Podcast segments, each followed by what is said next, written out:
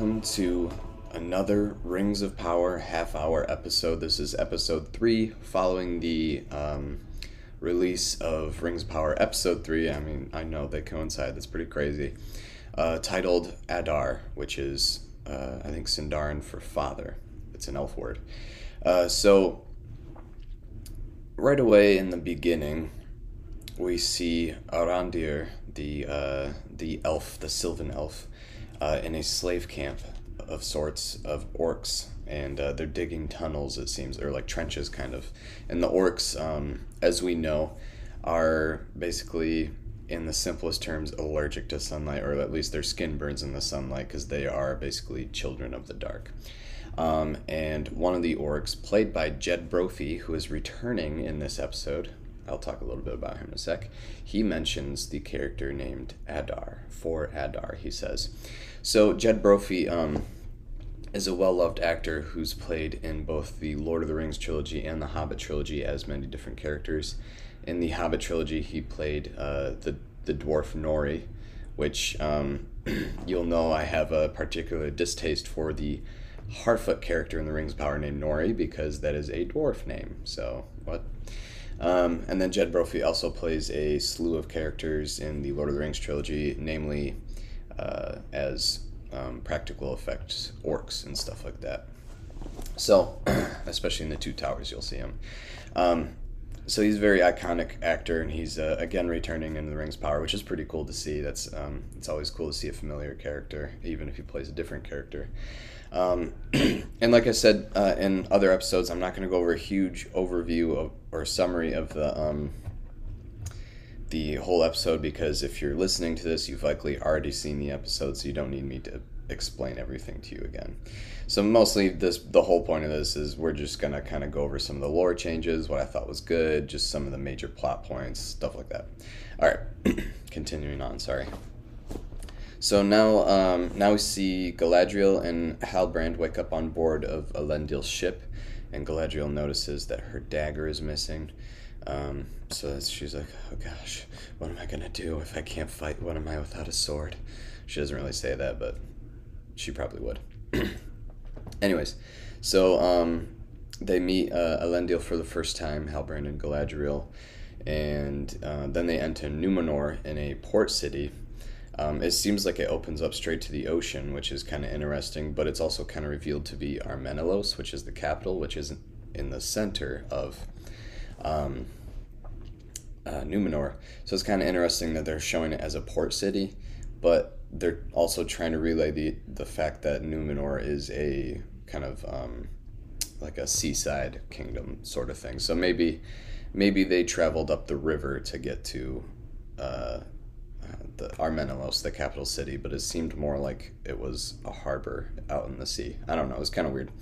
Um, and then we meet uh, Pharazôn and Míriel. Pharazôn is called Chancellor Pharazôn, indicating that he's not yet in power, and Míriel is called Queen Regent. Uh, she's in power so far. Um, and it seems like they are married at this time. And then we get into some dialogue, uh, just kind of introducing themselves, and Galadriel wants passage back to uh, Middle Earth, but all of the Numenorians basically dislike elves at this point because of what happened in the past, and um, and so they they're all like, oh no, we're not going to do that for you. Why would we do that for an elf? And then um, we, uh, I think Galadriel mentions the fact that it's because of the elves that they were given the kingdom, which I thought was a hard no. Um, it's actually because of the Valar. I mean, so first of all, in the first age, the uh, the Edain did help the elves in the war against Morgoth, and so that was a big deal. But it was mostly because the Valar granted them this. Uh, they granted them this island because of their deeds in Middle Earth against Morgoth. It wasn't just because the elves gave them the land or the elves uh, is because of the elves.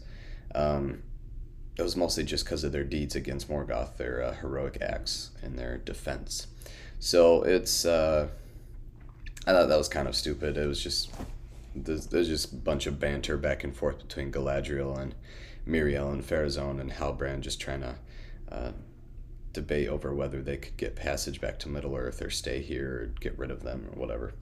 Um, and it also kind of shows too that uh, this is what I like that Pharazôn is a little prejudiced towards elves, which is um, very on character for him, even though he doesn't fully reveal it yet. But it's like, okay, I like this Pharazôn is pretty cool so far.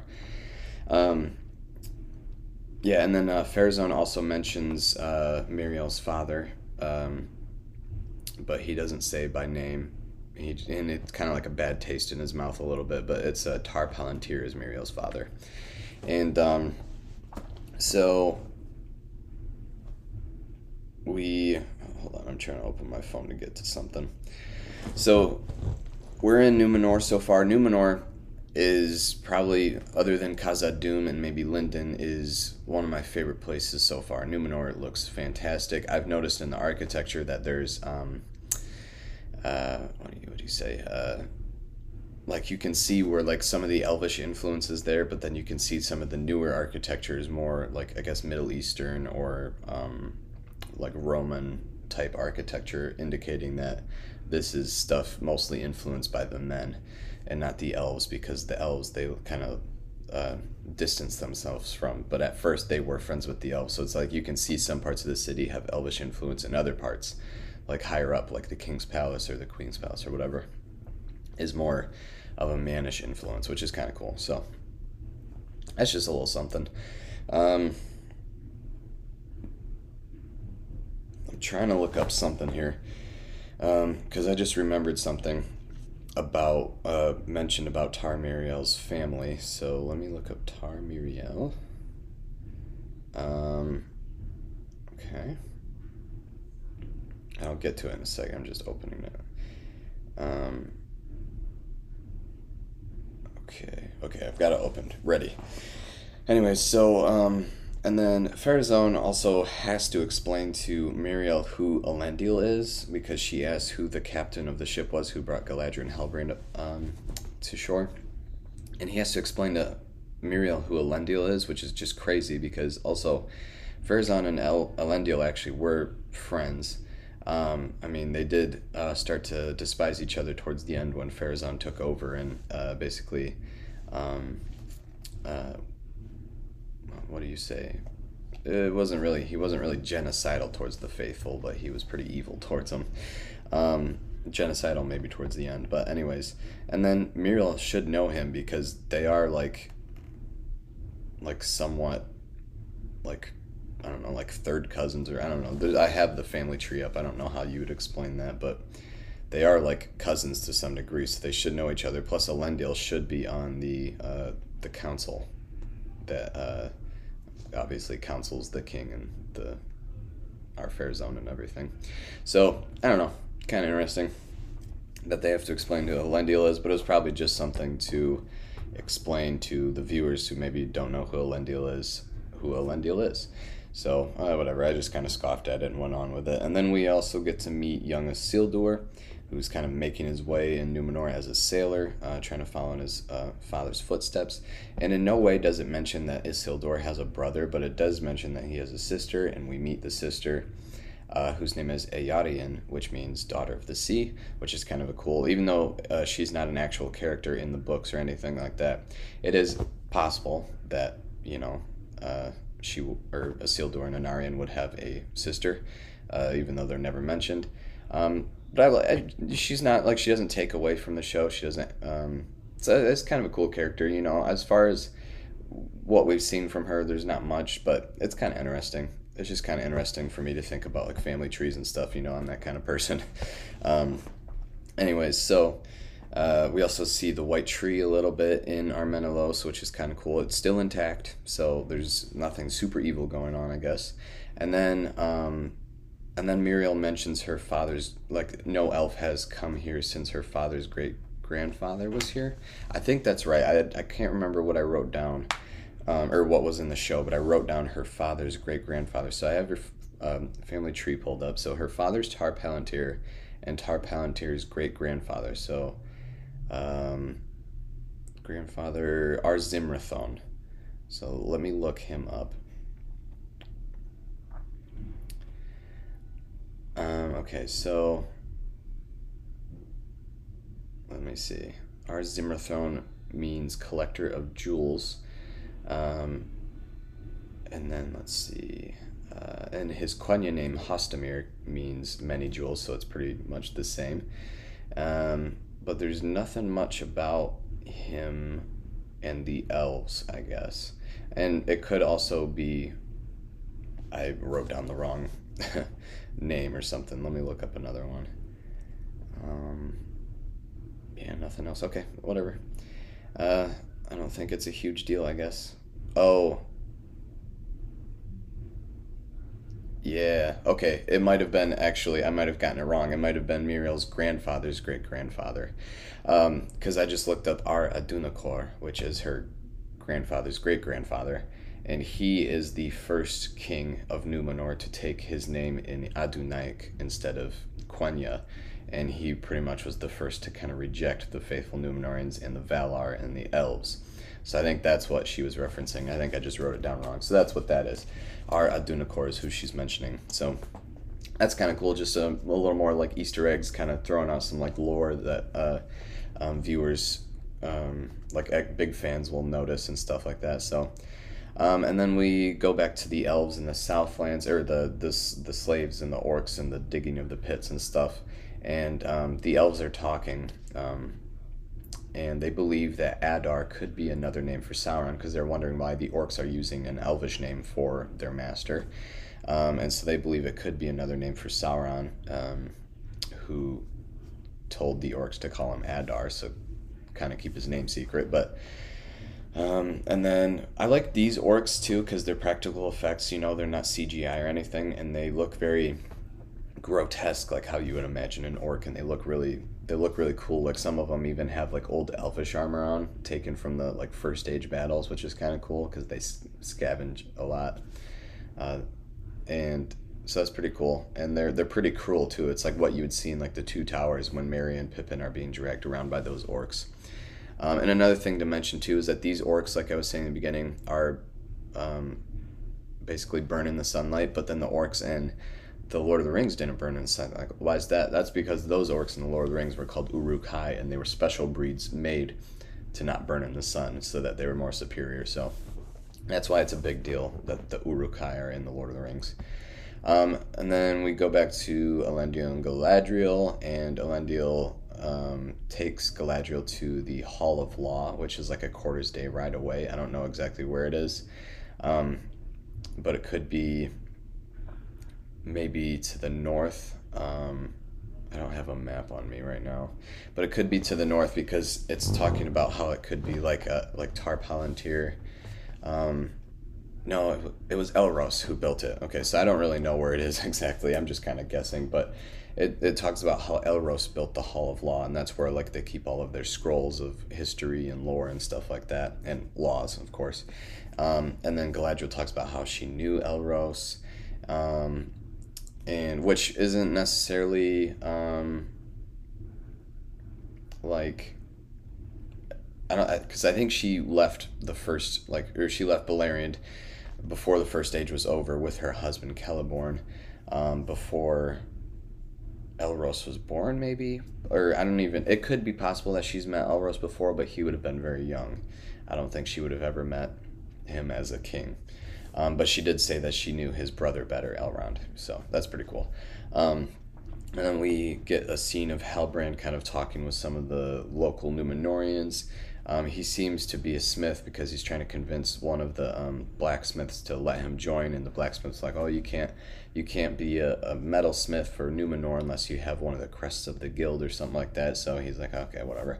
And then he's talking to some other people outside, and he notices one of them has the guild crest, and so he kind of tries to sneak his way, like cleverly, like get to him so he can get his. Uh, so he ends up kind of like there's like a little rough patch in the beginning, but then he ends up befriending them, and then he ends up like patting him on the back before he leaves, and then he kind of takes the crest. So, but then the guy notices that his crest is gone, and he corners him in an alleyway, and Halbrand gets kind of pushed around and beat up and stuff, but then Halbrand comes up, and they also call him Low Man, which is in reference to he's not Numenorian. You know, he's not basically uh, he doesn't have the blood of elves in him, and he doesn't have um, uh, the Numenorians have longer lifespans. They were granted longer lifespans, and uh, he doesn't have a long lifespan, and he's not like one of them. He's not like one of the superior people, basically. So they call him Low Man, and obviously that makes Halbrand mad, uh, which I can guess why, but I'll get to it later.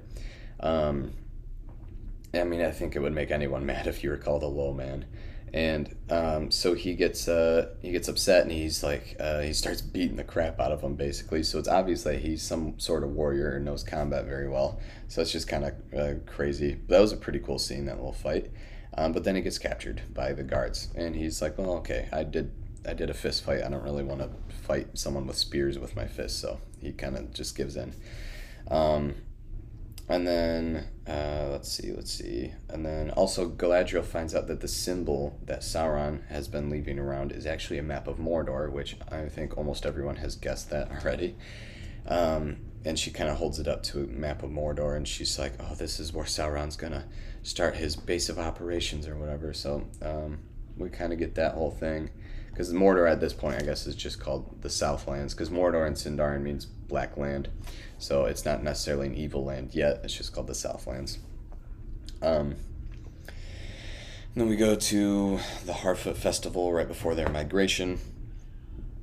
And Sadoc leads a chant that kind of goes, Nobody goes off trail, nobody walks alone. So I guess their whole thing is if everyone sticks together, if no one does anything um, rash or out of the ordinary, then we'll all be safe and we'll all have a good life and we'll all, you know, stick together and that sort of thing. So that's their whole uh, thing. And then Sadoc's speech is very akin to Bilbo's farewell speech, I thought, which I thought was a cool nod. I'm liking the Harfoots less and less as I go along. I didn't like how much they showed the Harfoots in this one because it didn't give a lot of. Um, it didn't move the plot forward very much. Even though it showed Meteor Man or the Stranger, whatever you want to call him, a little bit, it didn't really move his story forward other than the fact that they found out that where his stars might be or something. I don't know, but it didn't really show anything. It was kind of stupid. So I'm liking them less and less. Um, so far, Numenor's great. The Southlands are still okay. I like Arondir's story, and I like now that we're getting close to Adar and who he could be. Um, so that's pretty cool. And then, um, yeah, and then Sadoc's speech is like Bilbo's farewell speech. I thought that was kind of cool. I think that was one of the only things I liked about the Harfoots in this one. Um, let's see. Um, yeah, and then Meteor Man kind of stumbles through the camp uh, looking for food, and then everyone discovers him, and Nori is kind of revealed as his uh, friend, and so he kind of rats on her basically by saying her name, and so everyone's like, and then their Nori's family has to go in the back of the caravan because they brought a giant with them. So, well, um, and then and then yeah, so and then we see Eärien, Isildur, and Elendil talking about Isildur's uh, trial at sea to become a sailor. Um, and Isildur doesn't want to do it anymore, and he wants to follow in his brother's footsteps maybe and go back west. And so then we're like, okay, basically Anárion's back. Okay, I because the way they made it seem is that Isildur did not have um, a brother and just a sister, and I was like, well, where's Anárion? But I guess he's in there they just didn't really mention him at first, um, unless I missed it. But yeah, so we get a mention of Anárion. Uh, maybe he's off at sea, or maybe he's in the lands of the west where his um, mother's family lives, and where I guess Elendil's family lives too. Um, and then Elendil seems to kind of like he he kind of snaps at Isildur and Eärien, and so it seems like he has a lot on his plate right now. Uh, maybe it's just from trying to be uh, keep secret that he's one of the faithful um, and that he really wants to help Galadriel, or maybe he um, just misses his wife and he's kind of lost without her, that sort of thing. I don't really know. Um, and then we see Galadriel visit Halbrand in his jail cell. Um, and she finds something apparently on Halbrand's like little like seal or that little necklace he carries, that little uh, emblem and she says it was the emblem of the king of the southlands. So back to episode one it makes sense that that guy who said in the like the tavern kind of in the southlands that guy who said uh, one day our king will return or something like that and all you elves will leave or something like that. So i was thinking he was maybe like being bold and saying it was sauron. But no.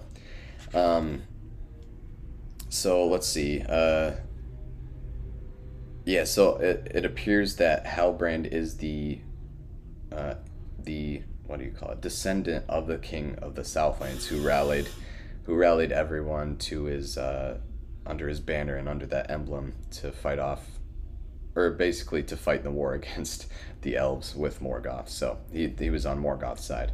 And then Halbrand mentions that that was his ancestor who swore a blood oath to Morgoth and not him. And he's not the hero Galadriel's searching for. And besides, she doesn't even have an army to protect the Southlands. And she's like, okay, well, we can make that change. I can maybe convince everyone. Uh, okay, whatever. Um, and then she, Galadriel also says that their meeting was the work of something greater, like Eru or Manwë, um, maybe influencing it. I don't really think so. I don't really, I mean, first of all, it's not really part of the lore, so I don't. That's just probably why I don't think so. That Galadriel's on Numenor and meeting a king of the Southlands, um, whatever. And then uh, Míriel also goes up to this tower, and she talks to her father Tar Palantir, uh, the former king. Uh, we don't see him, but she just kind of talks to him for a second. Oh, whoops. And uh, maybe I should mute my computer. Okay, there we go. And uh, she says, she talks to Palantir that the moment they feared has arrived, um, and that an elf was in Numenor.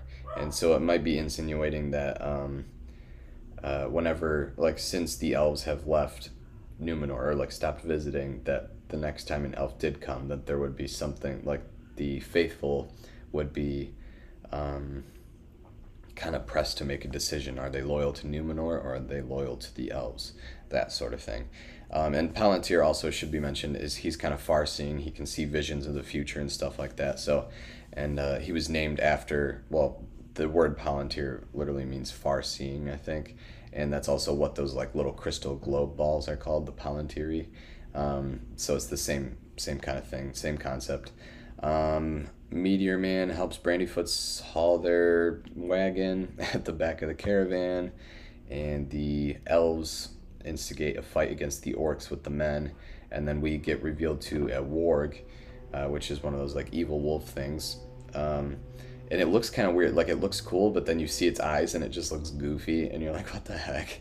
Um, and I heard uh, uh, Matt from Nerd of the Rings. I watched his overview of the episode as well, and he said it looked like ugly Sonic from the, the first Sonic movie. Had the um, the first uh, rendering of Sonic that they got, and so I don't know why I just explained that, but I thought it was funny.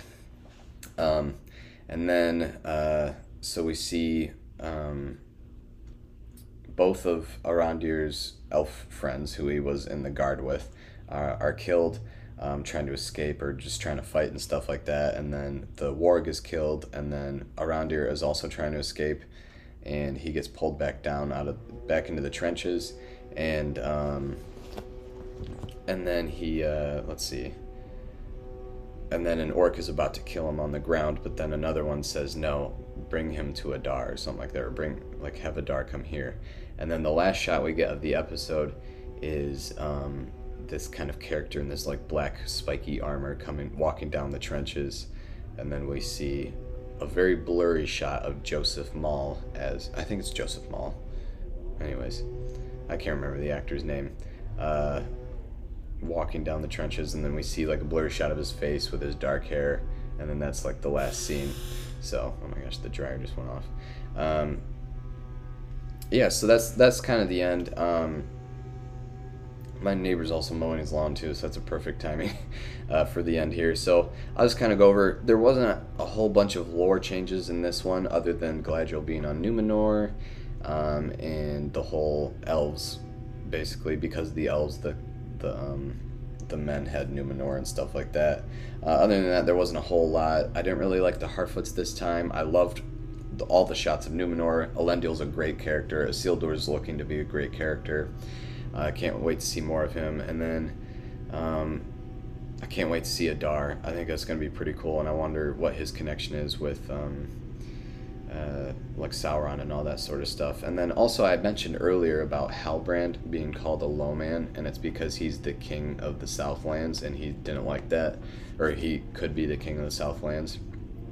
Um, I think, and a lot of other people think this too, but my personal theory is that he will eventually become the Witch King, um, one of the ring wraiths of Sauron, and that he will try and unite all of his people in the Southlands against Sauron, but then we'll see Sauron take form as Annatar. um, and Halbrand won't know that it's Sauron because he can't really perceive it that well, and he'll accept one of the rings of power from Sauron slash Annatar, hoping to you know, use its power against the orcs of Sauron, but then he becomes consumed by it and becomes a ring wraith, aka the Witch King, because we know the Witch King is a black Numenorian from the south. Um, so it's uh, very possible, and I'm hoping that's actually correct, because that would be sweet. So that's kind of the whole episode overview. Um, I basically did a whole summary of it. I didn't mean to, but um, and there wasn't a lot of lore changes, so I didn't really have much to go over that. I didn't, in terms of where I liked it, I would say this is like the um the first three episodes here. I would say episode one is probably my least favorite so far, just because it was slow. They were just introducing everyone, and there was like some weird lore changes in there that I didn't really like. Um, episode two is my favorite so far, and then episode three is number two. Um, so it's you know it's it's better than episode one, I'd say. Um, and they're still trying to introduce people, I guess, so it still feels a little slow. Um, yeah, so I yeah, I mean, I'm I'm excited to keep watching more because I really want to see who Adar is, and I really want to see more of the dwarves in Khazad Dûm. I'm disappointed they didn't have anything with Elrond or Durin in this uh, episode, but I guess we'll probably see them in the next episode because I can't imagine they'd go two episodes without them, seeing as they're everyone's favorite characters. So yeah, um, still kind of disappointed with some parts, and uh, just mostly excited to see how it plays out because uh, I know how it plays out in the books, but I want to see like what they make some of these non-canon characters to be, basically. Um, yeah, so that's uh, Rings Power half hour. I have no track of time right now, so I don't know if that actually was half an hour, but we'll just say it's close. I guess we'll see. Uh, so that's it for today's episode. Little Rings of Power half hour, and Jay will be here next weekend doing his summary and overview of episode four of the Rings of Power. Um, and that's it for now. Thanks for listening. Bye.